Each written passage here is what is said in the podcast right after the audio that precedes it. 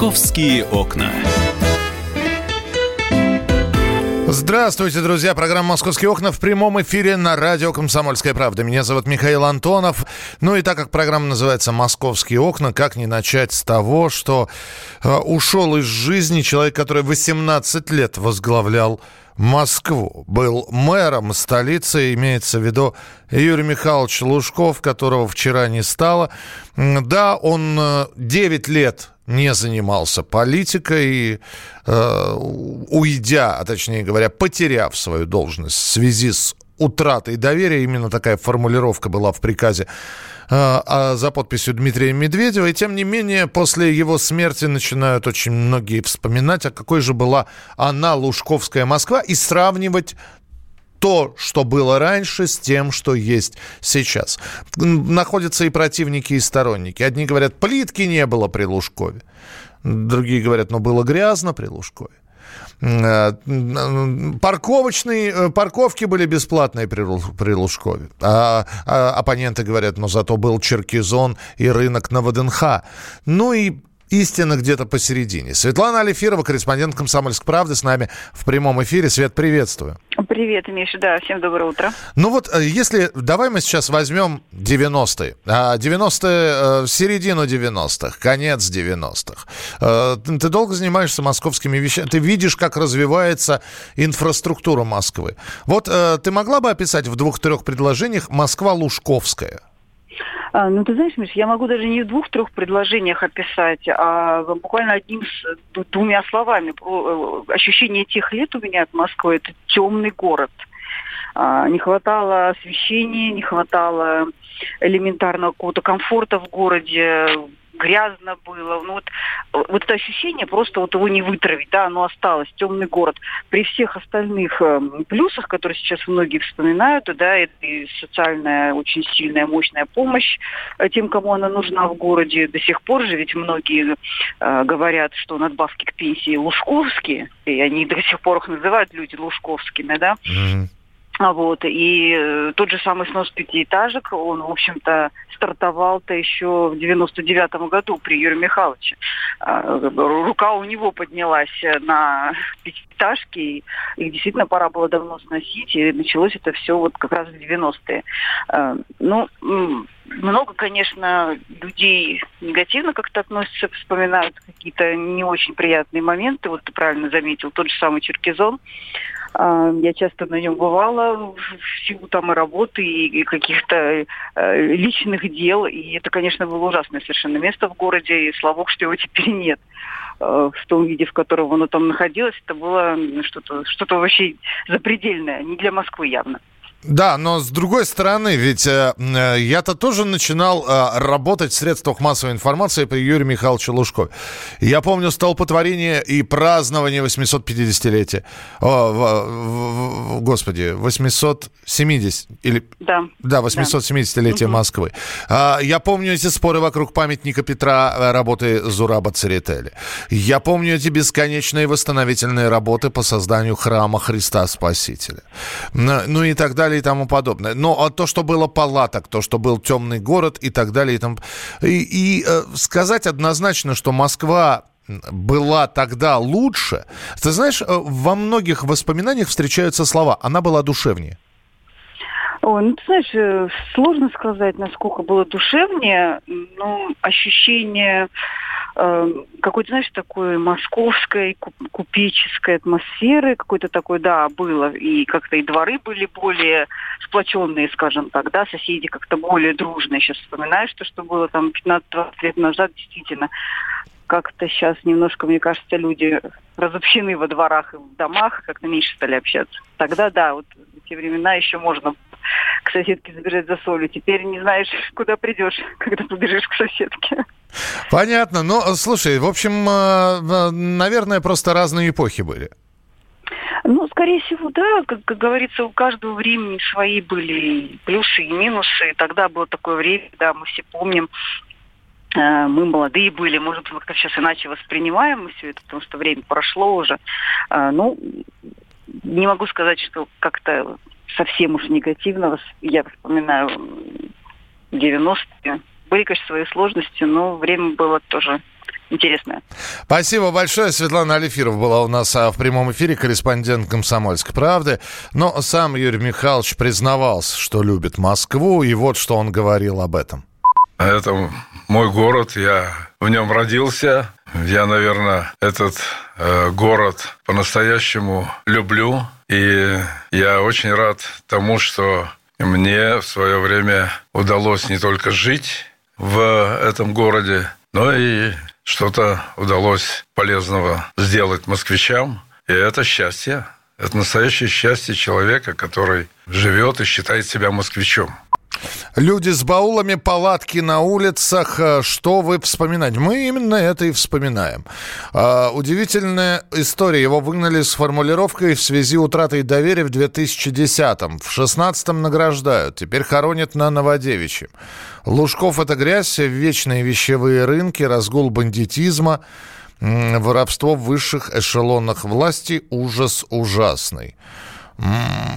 Так, хорошо, Ольга. Вещевых рынков сейчас нет. Разгул бандитизма, ну, кто-то скажет, что перешел на другой уровень.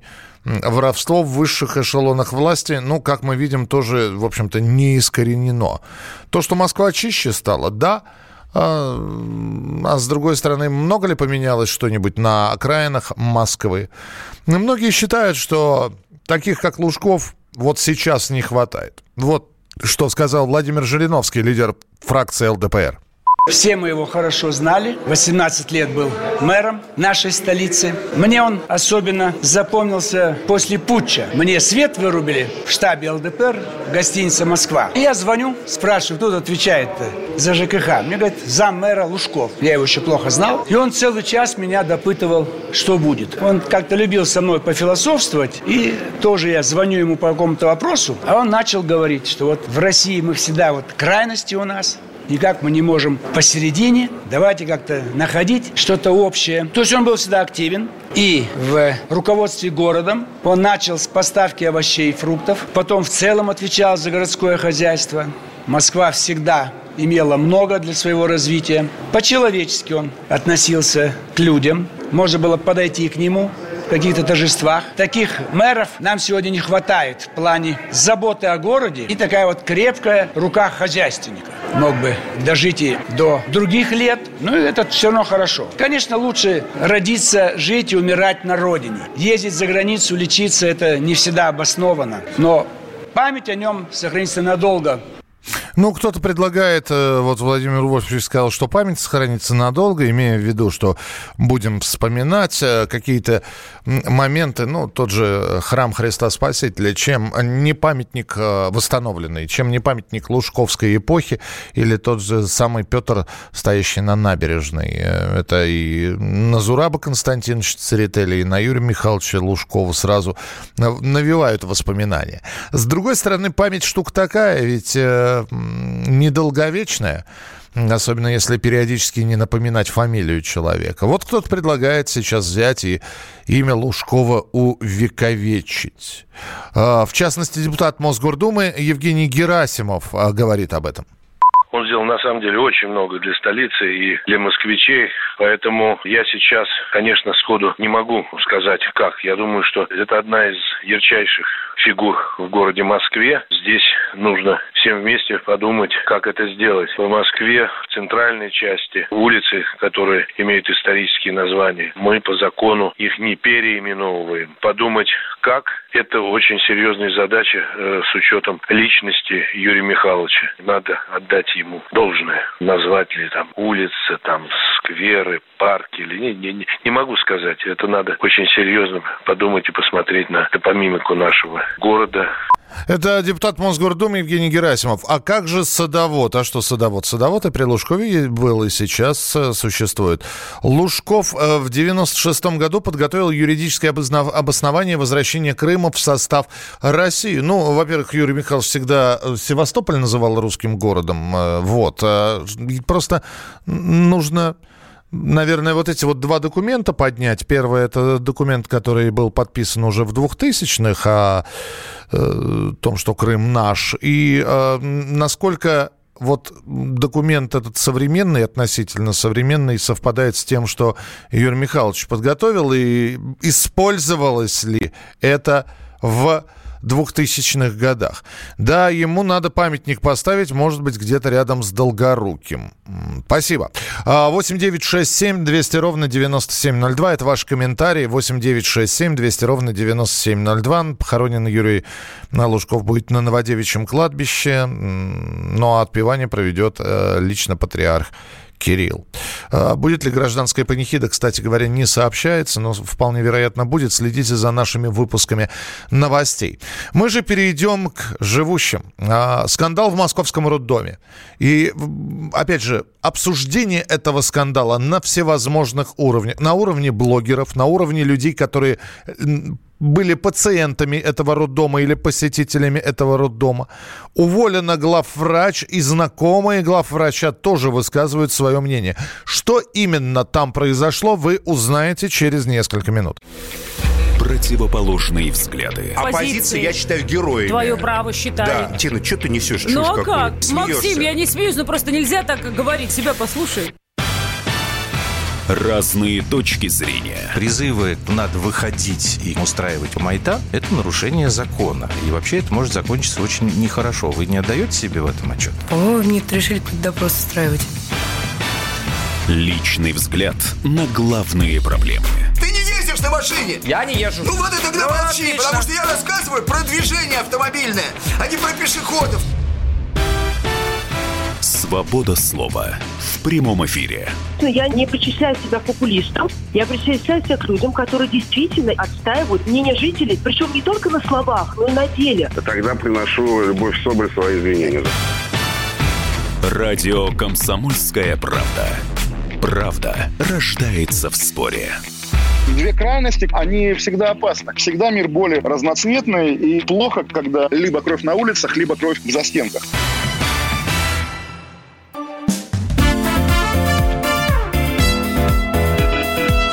«Московские окна». Итак, друзья, программа «Московские окна». Мы продолжаем. Скандал в московском роддоме. Уволена главврач Марина Сармасян.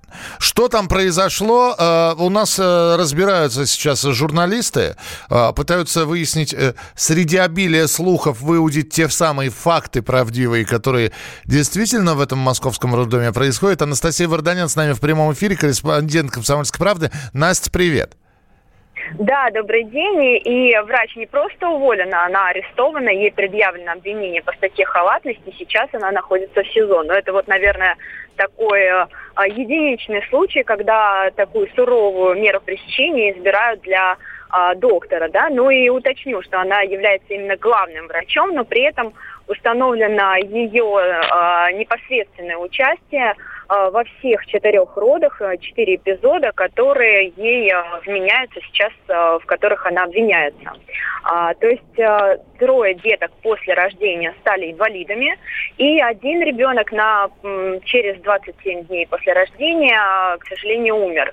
Говорят, что вот. она использовала какие-то запрещенные методы, запрещенные действия, ну, что-то, то, то, то, от чего весь мир отказался, она практиковала? Миш, ты на самом деле прав. Вот а, все четыре случая а, использовалось, а, использовался такой старый дедовский метод, как а, выдавливание ребенка, а также вакуум. А, то есть а, дети все получили серьезные родовые травмы. Вот а, одна из малышек, она родилась а, в марте, а, и а, сейчас вот а, она набрала спустя, спустя полтора года, она набрала меньше килограмма веса диагноз ребенка, а диагноз помещается на стандартном листике формата А4.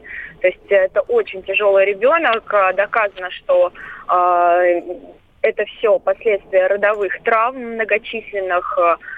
И родители целый год пытались добиться возбуждения уголовного дела. Когда стало известно о других случаях, в том числе с летальным исходом, все вот эти эпизоды объединили и доктора задержали. Хотя а сейчас а, сама Сармасян и ее родственники, они активно говорят о том, что это все клевета, попытка рейдерского захвата, но на самом деле факты говорят о другом. Слушай, ну и более того, я э, читал читаю сейчас не сообщения, а благо, что у меня друзей в Фейсбуке очень много, и появляются вот эти вот хэштеги «Свободу Сармасян» и прочее, да, то есть... э, Да, это целый флешмоб, который организовали э, женщины, у которых э, рождены здоровые дети. С ними я тоже общалась.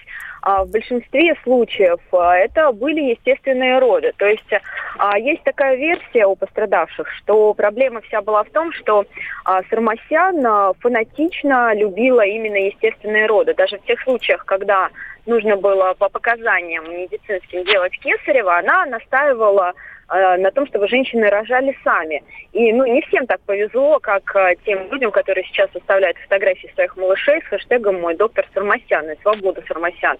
Да, потому что, ну вот, э, один из последних эпизодов, да, сейчас его рассматривают следователи, эта женщина не обратилась э, в органы, она рожала в этом роддоме у доктора Сармасяна, она лично принимала участие в ее родах, она рожала двойню, причем у одного из малышей было тазовое предлежание, то есть это двойное показание для кесарево сечения.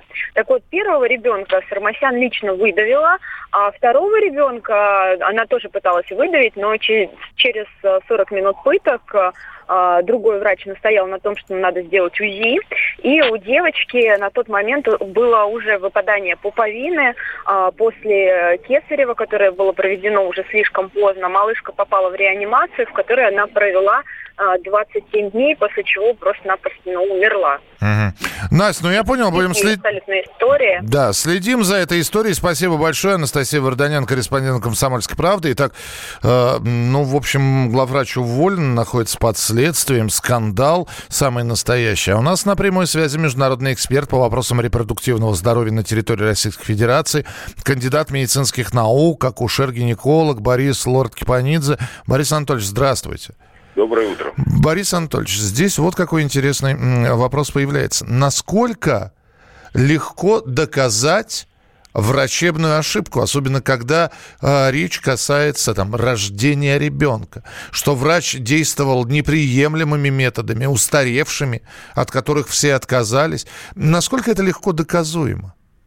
Ну, вы знаете, достаточно сложно по большому счету. Конечно, это зависит от того, какого рода это ошибка и насколько легко это доказуемо. Но в данной ситуации, если касаться вопроса, связанного с той, с той темой, которую мы обсуждаем, департамент провел проверку, департамент здравоохранения города Москвы, и э, решение об увольнении было принято именно на этом основании. Так что, исходя из этого, судя по всему, была достаточно собрана достаточно серьезная доказательная база, и тем более, что этим занимается в настоящее время Следственный комитет. Я понял, да. Б- Борис Анатольевич, но тогда возникает еще один вопрос. Мы говорим про главврача больницы, э, про практикующего главврача. И э, человек, который долгие годы посвятил себя этому. Я вовсе не хочу сейчас вставать на сторону защиты. Но вам не кажется, что на протяжении долгих лет никто ничего не говорил, а здесь за последние там несколько недель, как снежный ком, вдруг это выползло, выплыло, я не знаю, появилось? Ну, вы знаете, судя по всему, здесь реакция общественности. Я имею в виду непосредственно тех э, рожениц, которые по- подали это заявление, и эта тема была освещена столь подробно в средствах массовой информации. Вы знаете, что на сегодняшний день общественный резонанс – это достаточно серьезный двигатель э, подобных дел. Это уже не первый прецедент, когда э, всколыхнувшаяся общественность э, ну, призывает в том числе и над, э, э, призывает к расправе над врачами. Так что я не говорю и тоже не оправдываю в том плане, что все прошло в рамках регламента. Э, Этот прием Кристеллера, о котором идет речь, в частности, в- обывательски называемое выдавливание, он запрещен в России с 1992 года постановлением Минздрава, так что его применение ну, уже является нарушением ряда инструкций. Мгм. Ну, тогда э, еще один вопрос, который хотел бы вам задать, Борис Анатольевич. Сейчас очень многие говорят, ну, хорошо, если будет доказана вина, если э, даже будет фигурировать статья «Смерть по неосторожности», и даже если последует наказание. Пройдет время, когда человек отбудет это наказание или закончится э, вот это вот уголовное преследование этого человека. И он снова сможет вернуться в профессию. Когда и возникают вопросы это уже от экспертного сообщества, от других врачей. И если все-таки вина врача доказана, если он проявил себя как непрофессионал, не стоит ли этого человека э, выдавать ему черную метку? Просто э, запретить заниматься этой профессией. Причем пожизненно. Да нет, я не склонен так думать на самом деле, потому что, к сожалению, но несмотря на запрет Минздрава, данная методика имеет место быть, она периодически применяется, хотя и влечет за собой высокий травматизм э, со стороны плода в силу того, что давление на матку э, от дна в сторону выхода из полости малого таза в первую очередь создает нагрузку на шейный отдел позвоночника ребенка. И как следствие в этой ситуации высокая вероятность травмирования э, шейного отдела позвоночника, что влечет такой, такой диагноз, например, как ДЦП. Угу. Но при этом всем я бы хотел отметить, что на сегодняшний день э, главный врач заключен под стражу. На мой взгляд, конечно, это неадекватная мера, достаточно было бы домашнего ареста потому что пока что рассматривается статья «халатность». Ну, как бы несоразмеримо, на мой взгляд, соотношение статьи «халатность» заключением под стражу и нахождением в следственном изоляторе. Но заниматься профессиональной деятельностью она сможет, как вы думаете, через какое-то время? Да, да. Принято, да. Спасибо большое, Борис. И еще да, маленький, да. маленький, маленький нюанс, который я хотел бы отметить. Да, пожалуйста. Клиника имела статус больницы дружественной к ребенку. К сожалению, вот здесь тоже присутствует определенный перекос, потому что этот статус присваивается Всемирной организации здравоохранения и ЮНИСЕФ. И э, рекомендации ВОЗ, то есть Всемирной организации здравоохранения, это э, не превышение порога э, кесарево сечения выше 15%. Угу. Так что перекос заключается в том, что вот это стремление любой ценой провести роды естественным путем, оно тоже имеет определенные последствия. Ну вот да, то есть э, вроде как и название обязывает. Я понял, да, Борис Анатольевич, спасибо большое. Борис Лорд Кипанидзе, международный эксперт по вопросам репродуктивного здоровья на территории Российской Федерации, акушер-гинеколог, кандидат медицинских наук. Ну, в общем, по версии следствия, еще раз для тех, кто только что подключился, по вине Марины Сармасян трое младенцев стали инвалидами, один погиб, а все из-за использования методов, которые не применяют уже никто в мире. Савеловский районный суд предъявил ей обвинение по статье «Халатность». Ближайшие два месяца э, Марина Сармасян проведет в СИЗО. Вот, э, ну, раньше такого не было. Э, действительно, кто-то говорит, надо было отпустить ее под домашний арест, другие считают, что нет, не надо отпустить. А в интернете запущен так называемый флешмоб. Э, мой врач Сармасян, свободу Сармасян. Посмотрим, будем наблюдать за этой историей. Врачебное сообщество тоже, кстати говоря, разделено во мнении, и однозначного мнения нет отстранить от профессии, убрать из профессии, осудить, посадить, выпустить на поруки и прочее, прочее, прочее. Как только будут появляться подробности этой истории, мы вам обязательно об этом сообщим. Всем привет! Меня зовут Александр Тагиров, и я автор подкаста «Инспектор гаджетов». Все самое интересное из мира технологий, мобильных устройств и всевозможных умных приблуд, которые неоспоримо приближают наше будущее. Ищите мои подкасты на всех популярных платформах, подписывайтесь, ставьте лайки и оставляйте комментарии. А если у вас есть для меня интересные темы или вопросы, пишите на подкаст собака.phkp.ru. Всем хай-тек пока и да пребудут с вами технологии.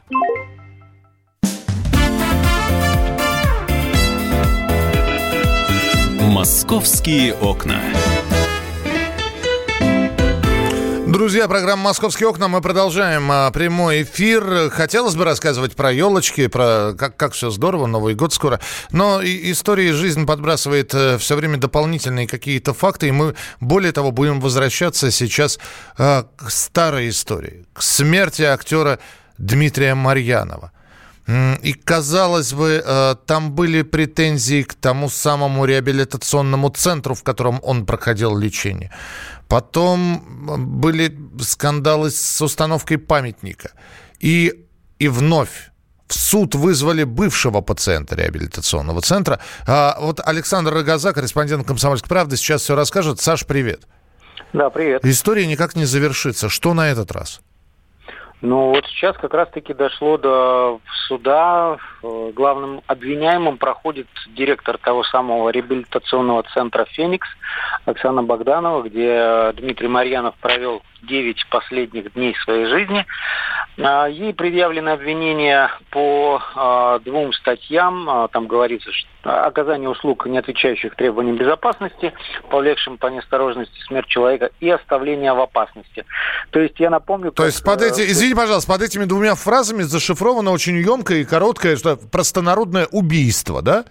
Ну, по сути, да. Э, э, это глобальное бездействие, и я не знаю. Вот, ну вот смотри, то есть в, в чем ее обвиняют? В том, что без э, показаний, без, э, без всяких врачей она сама на глазок назначала э, вот людям, которые находятся в центре, э, препараты, а это были сильные там и антипсихотики, и транквилизаторы. Марьянову конкретно в тот самый день по ее Э, по ее указанию вкололи такие серьезные дозы этих препаратов, и э, она до последнего отказывалась, э, не разрешала вызывать скорую помощь, и в итоге не разрешила, это только один из э, пациентов, украв телефон, смог позвонить в скорую, и уже тогда сотрудники центра решили вести самостоятельно Марьянова в больницу и, как известно, не довезли. История, конечно, ужасная, и вот все это подтверждается как раз-таки словами бывшего, тоже одного из бывших пациентов этого центра Романа Истомина. Он действительно вчера его вызвали в Лобнинский городской суд. Правда, показания он не успел дать а, в самом заседании, угу. а, потому что Оксане Богдановой якобы стало плохо и заседание перенесли. Но вот мы с Романом очень а, долго вчера беседовали в коридоре. А, он провел в этом центре больше года, даже на тот момент, когда Марьянов появился уже больше года, был одним из сторожилов, и он как раз-таки рассказывает, что да, при, при, прибыл э, в центр актер не, не в очень хорошей кондиции, явно после запоя, но а, вот буквально через несколько дней его начали обкалывать препаратами, и на самом деле эксперты тоже вообще э, в шоке, потому что э, кололи не один раз, без всяких, я напомню, рекомендаций врачей, а препараты очень сильные. История на самом деле жуткая, при этом сама Оксана Богданова, она не находится сейчас под арестом, он, у нее подписка о невыезде, то есть она самостоятельно приезжает на заседание, и дай богу, чтобы она не скрылась, потому что ей на самом деле э, светит до 7 лет реального срока. Слушай, э, тогда еще э, вот какой вопрос я хотел тебе задать. Вот этот реабилитационный центр, видимо, и обладал либо хорошей рекламой, либо хорошими связями, либо хорошим сарафанным радио. Потому что когда, ну, очень сложно рекламировать себя, и при этом, как ты говоришь, э, врачи использовали методы, как на глазок определяли диагноз, на глазок назначали дозы препаратов, а при этом, наверное, отзывы писали просто, как он существовал-то вообще?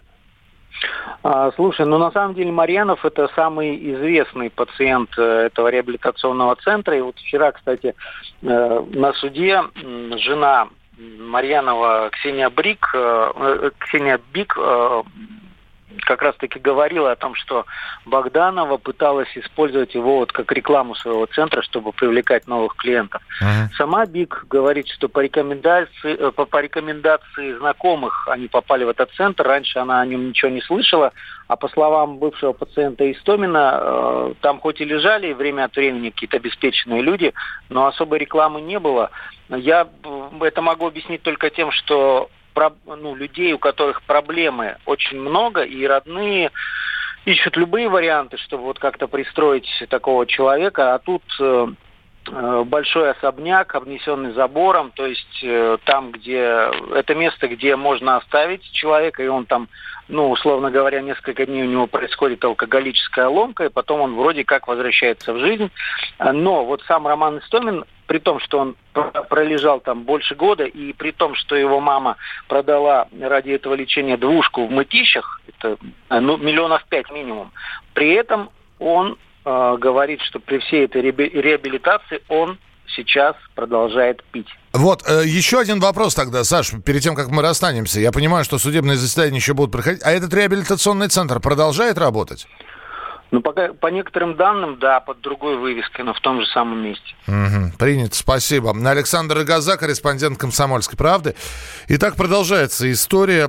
Бывший пациент, пациент реабилитационного центра вызван в суд и, в общем, пытаются доказать, что именно халатность сотрудников этого реабилитационного центра, сначала э, их действия, а потом их бездействие привели к смерти актера Дмитрия Марьянова. Андрей Некрасов, адвокат, кандидат юридических наук с нами на прямой связи. Андрей Игоревич, здравствуйте. Здравствуйте. Как мы, мы вот э, вторую историю поднимаем, как сложно доказывать медицинские ошибки.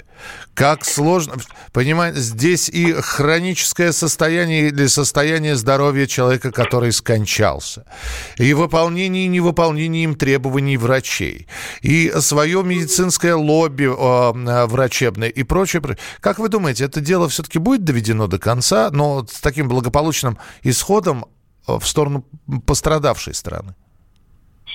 Я думаю, что именно это дело действительно будет завершено, и кто-то действительно ответственный, ну, в той или иной степени за трагедию будет привлечен к ответственности. Ну, неспроста и следствие, и судебное разбирательство уже длится довольно долго. Что касается, в принципе, подобных историй, то нужно понимать, что в мире вообще не существует э, во многих развитых государствах термина «врачебная ошибка», а, это наше изобретение советско-российское. Есть совершенно э, другая терминология, и э, медицинское сообщество довольно сильно сегодня сопротивляется против вот, эм, укоренения в нашей уголовной практике именно Э, этих проблемных моментов. Э, что касается, в принципе, действия и бездействия, то действительно нередко довольно сложно и в рамках привлечения к административной, и в рамках привлечения к уголовной ответственности доказывать э, ненадлежащее оказание соответствующей помощи. Как вы верно замечаете, есть определенные показания, есть хронические заболевания, ну и Ко всему прочему, естественно, мы должны понимать, что медицина – это не точная наука. И а, мы все еще очень мало знаем о человеческом организме.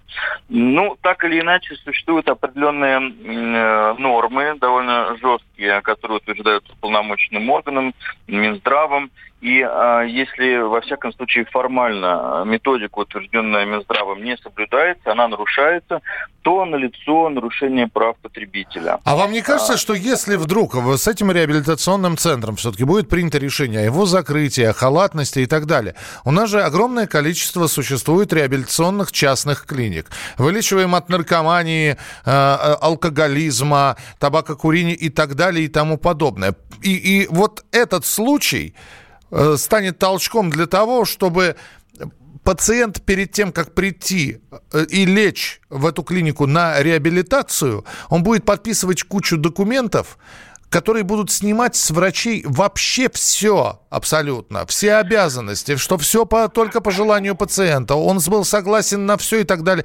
Мы просто вот так вот.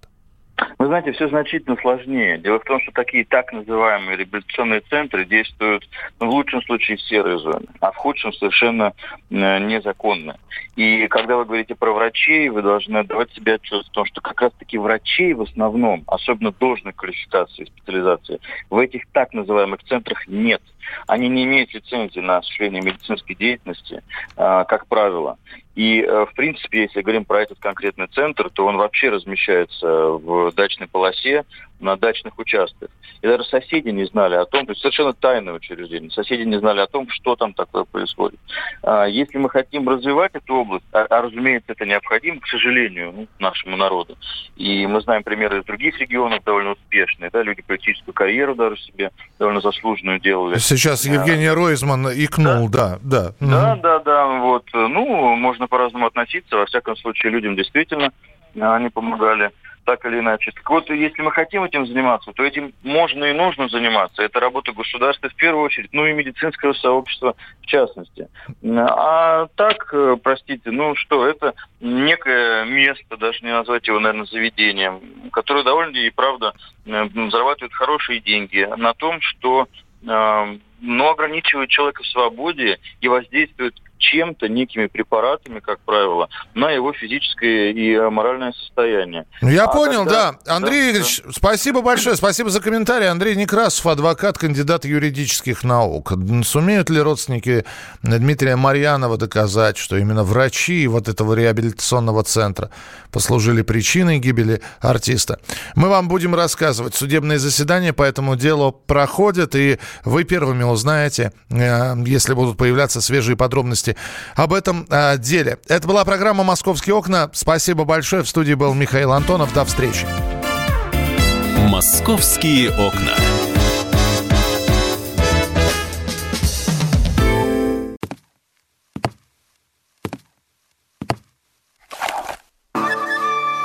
Это была тяжелая неделя. Хороший. Ребята, давайте жить дружно. Плохой. Понимаете, не признавали у одного кандидата подпись его родного отца. Злой. А вот что у нас в России, вот что у нас в России. Бред, да? Николай Платошкин подводит итоги недели. Каждую пятницу на радио «Комсомольская правда» в 6 вечера по Москве.